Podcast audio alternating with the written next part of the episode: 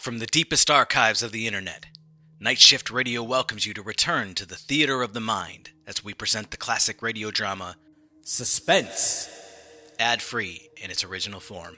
A word of caution the stories told here are unaltered from their original airing in the mid 20th century. As such, some language used and subjects discussed may be of sensitive nature. And now, close your eyes, take a deep breath, and set your imagination free in a world of mystery, intrigue, and yes, suspense.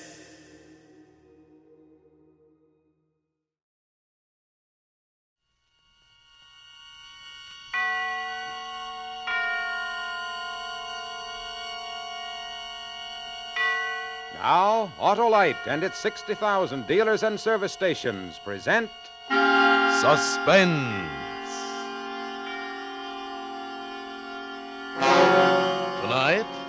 Autolite brings you James Stewart in Consequence, a suspense play produced and directed by Anton M. Leader.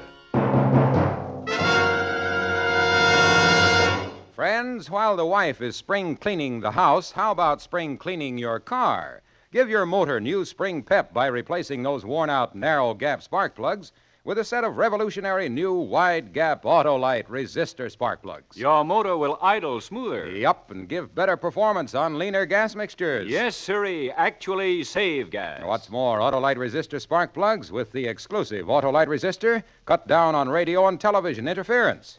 So, folks, see your Autolite dealer and have him replace old, worn out, narrow gap spark plugs with a set of the sensational new Autolite resistor spark plugs. Remember, You're always right with Autolite. And now, Autolite presents James Stewart in a tale well calculated to keep you in suspense. Maybe the costume was the decisive factor, or maybe it would have happened anyway. In any event, the occasion was the 10th reunion. And the class of 29, as such occasions demand, they, they were all dressed identically in cowboy suits. And there was Ted Wolf, whom I hadn't seen in 10 years, although in college he'd been by far my closest friend. And so, of course, I brought him home to dinner. And Gwen managed to be quite charming, even though it was the maid's night out. She didn't even kick about the oven. And that's that's how it started out. Just like that. Just like any pleasant, casual little evening. Oh, Gwen, that was a wonderful meal. Last one I'll get like that for a while. Thank you, sir. Have you really got to go tonight, Ted? Can't you take a day or so? No, not very well. I got my plane reservations and everything. Anyway, I told him I'd be back this week, and well, tonight's just about the deadline if I'm going to make it. Well, what time's your plane? 3 a.m. Say, that reminds me, I, I can't go aboard in this thing. Oh, you probably will. I think you're both kind of stuck on yourselves in those cowboy outfits. Worse than a couple of kids. Sure, I, I'm going to wear mine to the hospital tomorrow. Oh, fine, fine. no kidding, though. People will think I'm nuts. All right, all right, spoiled sport. Now, we'll call the hotel later, have them bring your bags over, and you can change here. Although I would think a cowboy suit would be a sensation in Ecuador. you? Ted, are you really going to Ecuador? Mm-hmm. First, I thought it must be a joke. No, you've heard me talk about the work Ted's doing there. I know, but Ecuador. Well, they've got to have medical care out on those plantations some way, and well, I like it. I don't see how you stand it. Living like a hermit, cut off from civilization, not making. Well, I mean, they can't possibly pay you what. No, no, no, no, Gwen. Uh, what time? Oh, my goodness, I've got to run. Are you leaving us, Gwen? I promised Mother I'd come out to the country tonight. Anyway, I know you two would much rather talk over old times by yourselves. Oh, I'm sorry. Well, guess I don't see you again. Thanks for everything. It's been swell. Well, you're coming back sometime, aren't you? Oh, maybe five years, maybe ten, maybe never. Silly. You come back next year and plan to stay for a while. Oh, thank you. I am sorry I have to go, but you two have a nice evening. There are eggs in the icebox, Phil. Okay. Did he always have to have fried eggs at night when he was in college, Ted? Yeah, that's that's Phil, all right. Good night, darling. Don't bother coming to the door now. I'll uh, phone you tomorrow night. Bye, Gwen. Have a good trip, Ted. Bye. Goodbye. Yeah. You're a lucky man, Phil. Am I?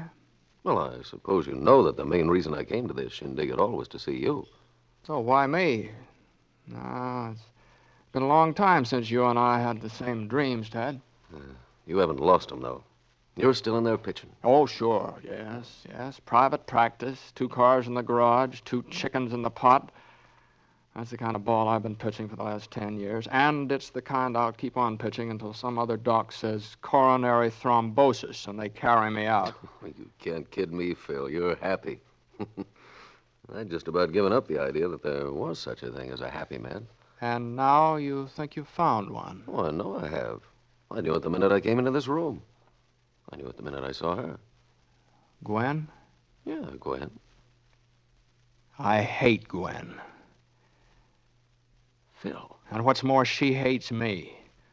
Oh, it's nothing that shows on the surface. We get along because we have to, because my reputation would suffer if we didn't. Phil, you, you can't be serious. No? Well, why do you think I've given up every dream I've ever had? Why do you think I spend my life treating the imaginary ills of a lot of wealthy hypochondriacs? So Gwen can have this and Gwen can do that, so Gwen can satisfy every greedy instinct and every petty, rotten ambition that any woman ever had. Good Lord, I, I never realized. Well, that's it. You've got to do something about it, Phil. You, you've got to get out. Got to go to another city, go to another country. Yeah, yeah, yeah. She'd be after me like a hawk. She'd have me up before the Medical Association. Oh, there are a thousand things she could do and would do. Oh, I've, I've thought of it every way there is. It's no use. So, well, it's off my chest. Now you know. And I'm sorry I disillusioned you. Excuse me. Dr. Martin? Oh, well, well, now? Right. I'll be right down. You're not going out now. I want to talk to you. No, well, I'm still a doctor. Even Gwen can't stop that. And I'll be back before you leave, though. And if you want to stick around, I'd sort of like to ride out the airport Was the call really important, Phil? Yeah. Yeah, now make yourself at home. Fix yourself anything you want in the kitchen. Only look out for the oven. It leaks when you turn it off just right. And uh, I won't be long. Okay. I'll wait, Doctor. Thanks, Doctor. I kind of hoped you would, Ted.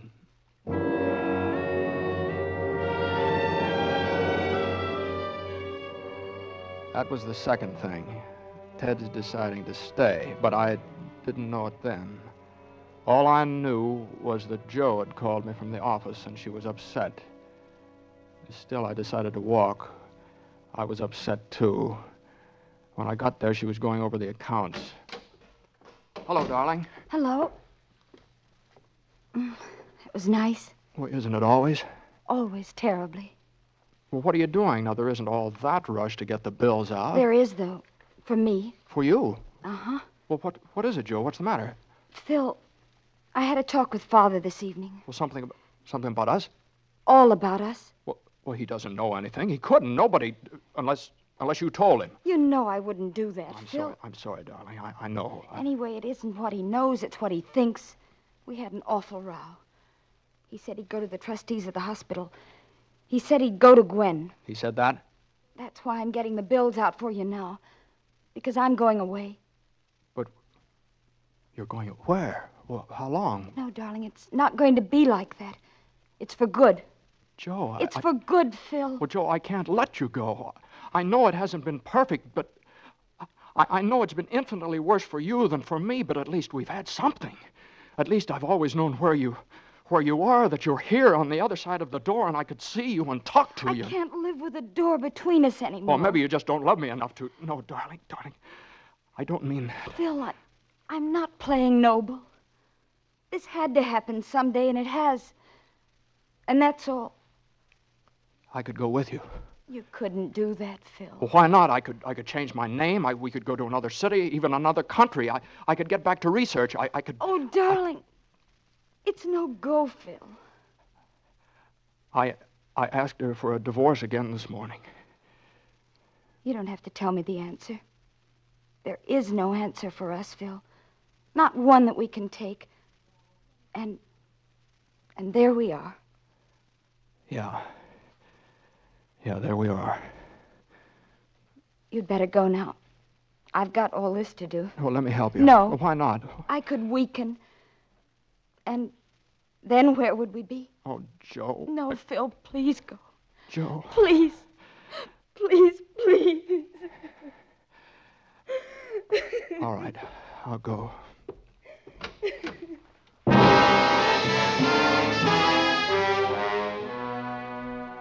I don't know how long I walked that night or where.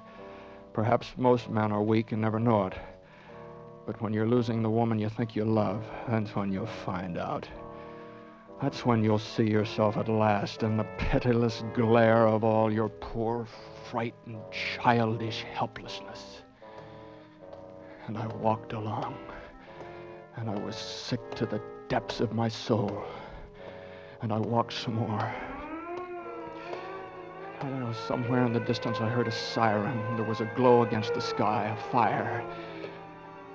And then I realized I was near my home, and, and then it wasn't just a glow against the sky of any fire, it was my own house. It burned almost to the ground. This is terrible. How did it happen? Somebody said they think it was the gas stove. Stunned and confused, I began edging through the crowd, and then there was a sudden stillness, and a few men took off their hats, and then I saw it a stretcher, and the blanket thrown over the shapeless form, and the blackened, shriveled cowboy boot, and I remembered. Ted. Ted had been in that house. They just got him out now. Yeah, what's left of him? They say you wouldn't hardly know it was a man. Frantically, I started forward, and then I stopped because I thought somebody had spoken to me, but they hadn't. They weren't looking at me. They were looking at the ground and the stretcher and that thing that lay there on it. Dr. Philip Martin. Yeah, I knew him. He was a good man. Oh, poor Dr. Martin. What an awful way to die. Suddenly, I was shaking with excitement. I pulled my hat down over my eyes. I turned up my collar, and I moved carefully back through the crowd, out into the street, and I turned the corner, and then I ran. Joe! Joe! Phil! Joe, I'm going with you. Phil, you haven't. Joe, it's all right. It's all right, Joe. I'll tell you later. But we're free, Joe. We're free. I'm dead. I'm. I mean, I mean, Dr. Philip Martin. He's dead.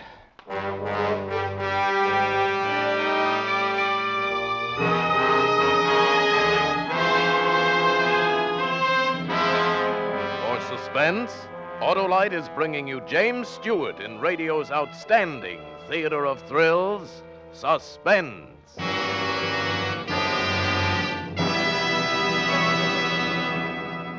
Hello, Harlow. Heard you caught a burglar at your house last night. I sure did, Hap. There was this man sneaking around my garage. I said, Look here, mister. You want to replace your old narrow gap spark plugs with the sensational new wide gap Autolite resistor spark plugs. Why, those wide gap Autolite resistor spark plugs will make your engine idle smoother, give you better performance on leaner gas mixtures, actually save gas. what did he say? Well, holding him firmly with my thumb between his teeth, I said the newly developed exclusive 10,000 ohm Autolite resistor, found in no other automotive type spark plug, increases electrode life 200% and more. You said all that to a burglar? hmm And then throwing him heavily to the ground on top of me, I said, try it yourself. See your Autolite dealer and replace those old narrow gap spark plugs with wide gap Autolite resistor spark plugs. Your motor will idle smoother, give you better performance on leaner gas mixtures, actually save you gas. Then what? Oh, he said he'd stood all he could and he started yelling for the cops. Oh, and I think I'll start yelling for suspense. And now, Autolite brings back to our Hollywood soundstage James Stewart as Phil in Consequence, a tale well calculated to keep you in suspense.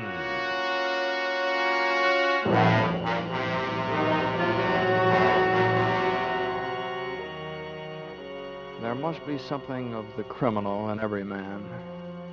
Because it seemed that I knew automatically everything I would have to do and how I was going to do it. Hotel Wilton. Dr. Wolf, please. Dr. Theodore Wolf. Thank you.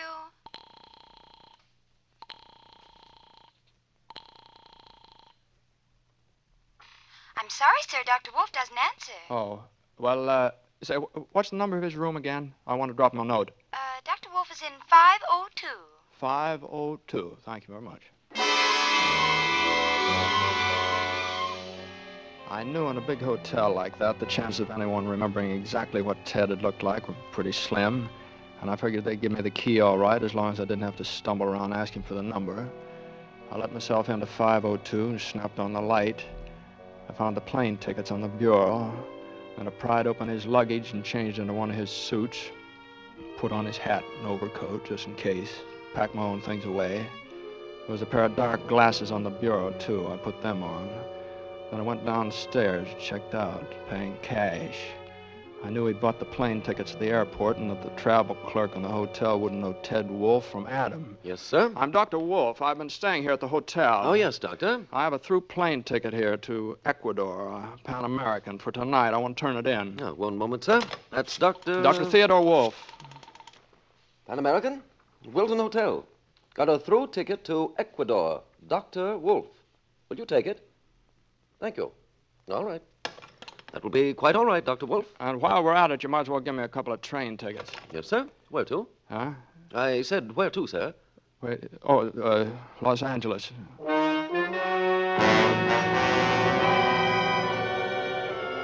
We'd taken care of everything. A note to my bank, supposedly from Ted, enclosing Philip Martin's check for $5,000, and a letter in my own handwriting explaining that I, I'd agreed to lend him that amount, and asking the bank to forward the money to my account in Los Angeles, my account as Ted Wolf. And we drafted a letter to the people in Ecuador, and we. And in Los Angeles, Joe became Mrs. Ted Wolf. And at first, everything clicked. I got the kind of a job a doctor dreams about, where I could write my own ticket and spend at least half my time entirely on research. And Joe, Joe started taking courses for a medical degree. After all, she was only 24. And, and then, and then, right there, right in broad daylight in the hospital, it happened. Hello? Joe, Joe, pack a bag as quick as you can, just enough for two or three days in the mountains. Now, just as fast as you can. Phil? It's Gwen. I saw her just now upstairs in the reception room. Gwen. Are you sure? Absolutely sure? C- couldn't it be just a coincidence, Phil? I mean, couldn't Gwen maybe just have happened? Maybe, maybe. Listen, Joe, I've been thinking. She, she mustn't know where we go. That's what I was thinking. Maybe it would be better if she did know where we were going. If she did know. I don't know. I don't know. It may just be a coincidence. But if it is a showdown, the mountains is a better place than most. All right. I'll phone the landlady.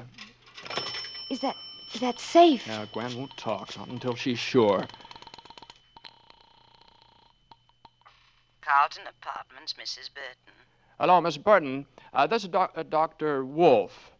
Uh, I wonder if you'd do me a favor. Why, I'd be glad to, Dr. Wolf.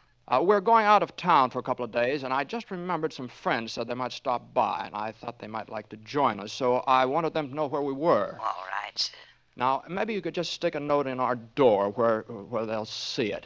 Uh, we're going to Caribou Lake, and we'll be in the cottage at the very top of the mountain. It's right straight up a dirt road uh, from the lake. They, they can't miss it. Caribou Lake, the cottage at the top of the mountain, up the dirt road from the lake. Is that all? sir?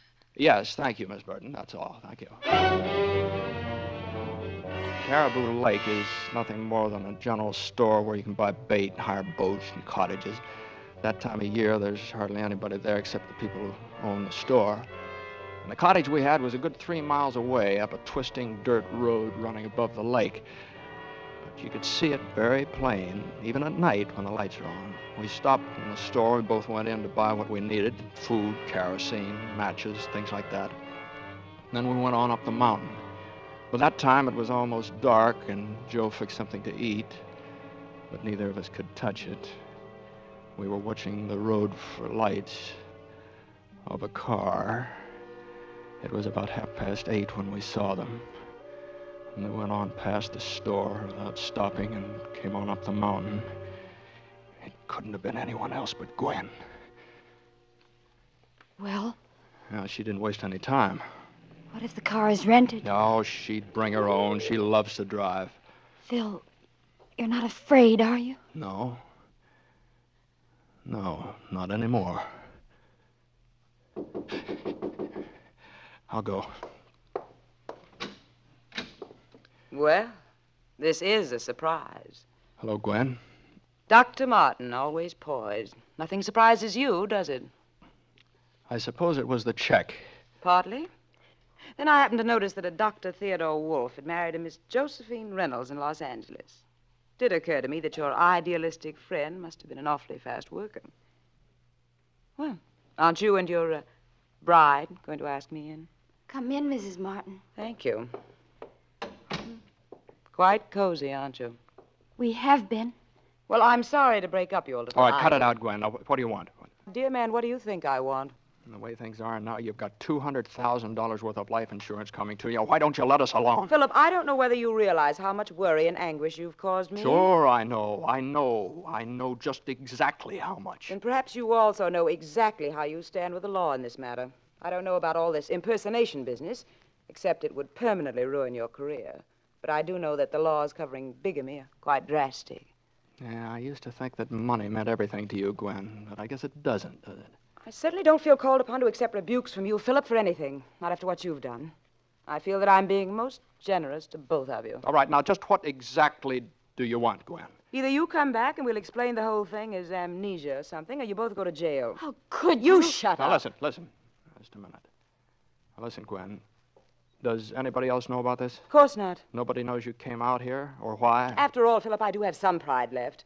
Just that I was taking a little trip to New York to forget. New York, huh?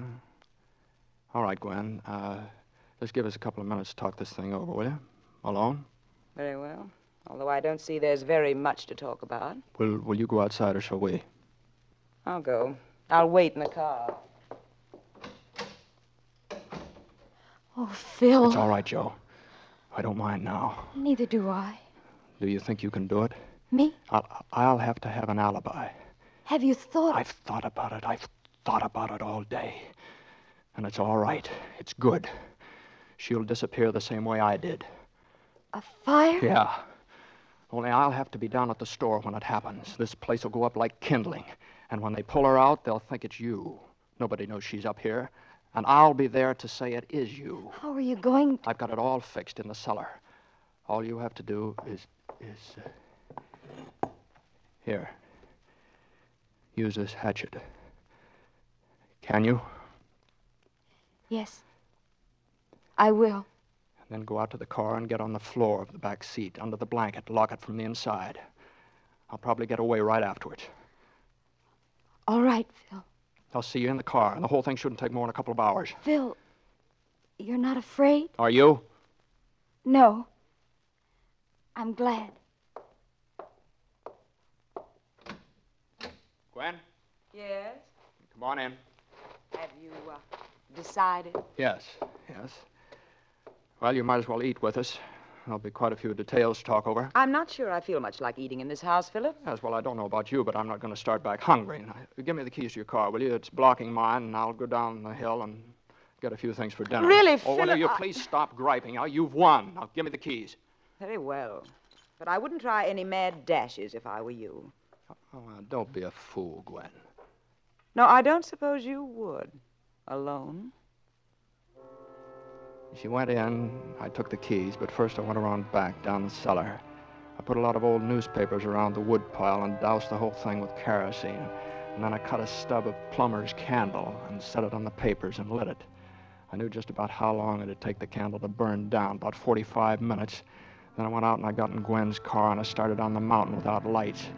At the drop above the lake, I put it in low and I cramped the wheels and I jumped out.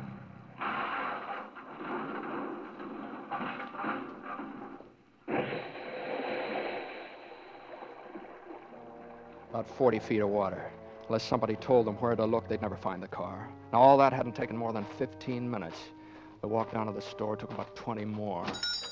Well, forget something, Dr. Wolf? Yeah, yeah, like a fool. I forgot my tobacco. I can't get through the night without a pipe. No, just how it is. Walk down? Yeah, working up an appetite, you know. Here you are. You folks have callers tonight? No, uh, no. Why? I thought I saw a car go up your way a while back. Oh, oh, I I saw the lights, but they, they didn't come up. Somebody must have made the wrong turn. No, uh, didn't they come back? Oh, I don't know. I was out for a spell. You see that car come back by, Daisy? Well, you must have seen it all right. It was about an hour ago. Oh, Seems like I did hear a car about that. Sure, sure, that was it. Yep, pretty sure I did. Mrs. Dooley don't always see so good, but she hears plenty. Hey, Ma? And Pa, looky here. Huh? Pa, look it. Look it up there. Looks like a fire. Say, it, it is. It is a fire. Golly, Doc, that looks like your place. Wait, couldn't be. It, But it must be. Big, too. We better get up there, too. Do you have your Do you have your car? Uh, we'll go in the truck. It's right outside. The boys can bring Ma along in the car. You hear that, Ma? Yeah. Len? Come on, Johnny, Doc. Get I sure hope everything's all right. And so do I. The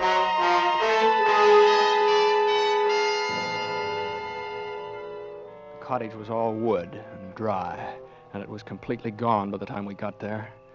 It was the boys who dragged her out of the embers. I wouldn't look if I was you, Doctor. Oh, oh Must Joe. have been quick anyway. She's burnt almost to nothing. You better go on, Doc. We'll take charge of everything. all right.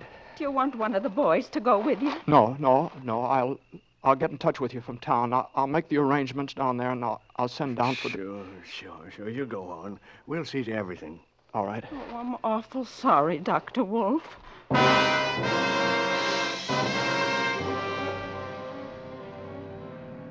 I climbed into the car and I started down the mountain. When I was around the first bend, I pulled up and stopped. I reached over with one hand and touched the blanket on the floor behind me. Are you all right, Joe? Yes, Philip. I'm quite all right. Gwen.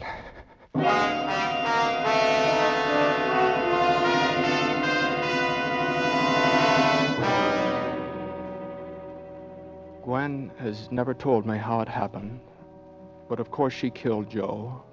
We both killed her. And now I know that I'm trapped. I'm hopelessly, irrevocably trapped by the terrible burden of guilt we share between us, as she is. I know now that two people held together by such a frightful bond cannot both go on living. For that bond can be broken in only one way. One of the two must die. And so I write this and place it in the hands of my attorney for safekeeping in order that the true facts be brought to light in the event of such a death. For no matter how innocent it may appear, no matter how natural the cause, how plausible the accident, it will be no accident. It will be murder. Cold blooded, calculated, deliberate murder.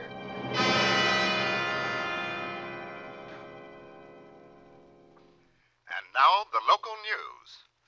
Dr. Philip Martin, who has been in poor health for the past three months while recovering from an attack of amnesia, died today in his home from an overdose of sleeping sedative. He is survived by his widow, Mrs. Gwen Martin.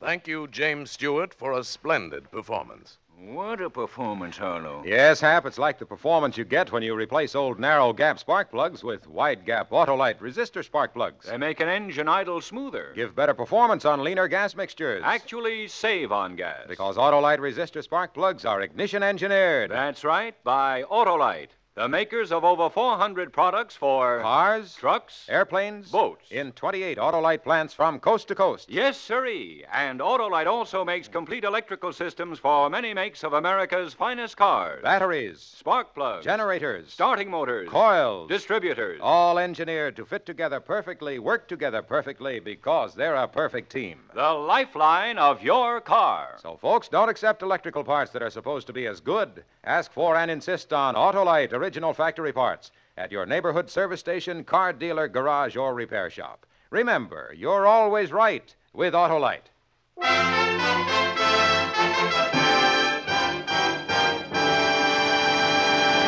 And now here again is Mr. James Stewart. Well, I want to thank Tony Leader and his great cast of actors for making my suspense visit so pleasant. I'm a great suspense fan, and like all of you, I'm looking forward to next week's show when Fredric March appears in Cornell Woolrich's story, The Night Reveals, another gripping study in Suspense. James Stewart can currently be seen starred in the Metro Goldwyn Mayer production, The Stratton Story. Tonight's suspense play was adapted for radio by Robert Richards from an original story by Vladimir Pozner and George Sklar, with music composed by Lucien Moraweck and conducted by Leith Stevens. The entire production was under the direction of Anton M. Leader. Next Thursday, same time, hear Fredric March in The Night Reveals. Buy Autolite resistor spark plugs, Autolite Sta-ful batteries, Autolite electrical parts at your neighborhood Autolite dealers. Switch to Autolite. Good night. This is CBS, the Columbia Broadcasting System.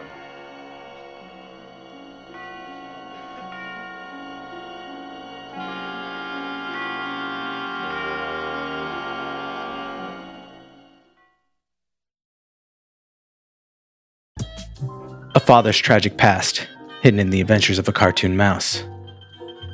A cautionary tale on the dangers of temporal tourism. A woman searching for answers after the death of an old friend. This is the Storyteller Series, a Night Shift Radio original. Every month, we bring a new short story to life in a full cast audio drama. We publish a second exclusive story to our online print edition, and we give you a glimpse behind the pages with our author interview series. Subscribe to the Storyteller series wherever you listen to podcasts and visit nightshiftradio.com for more information.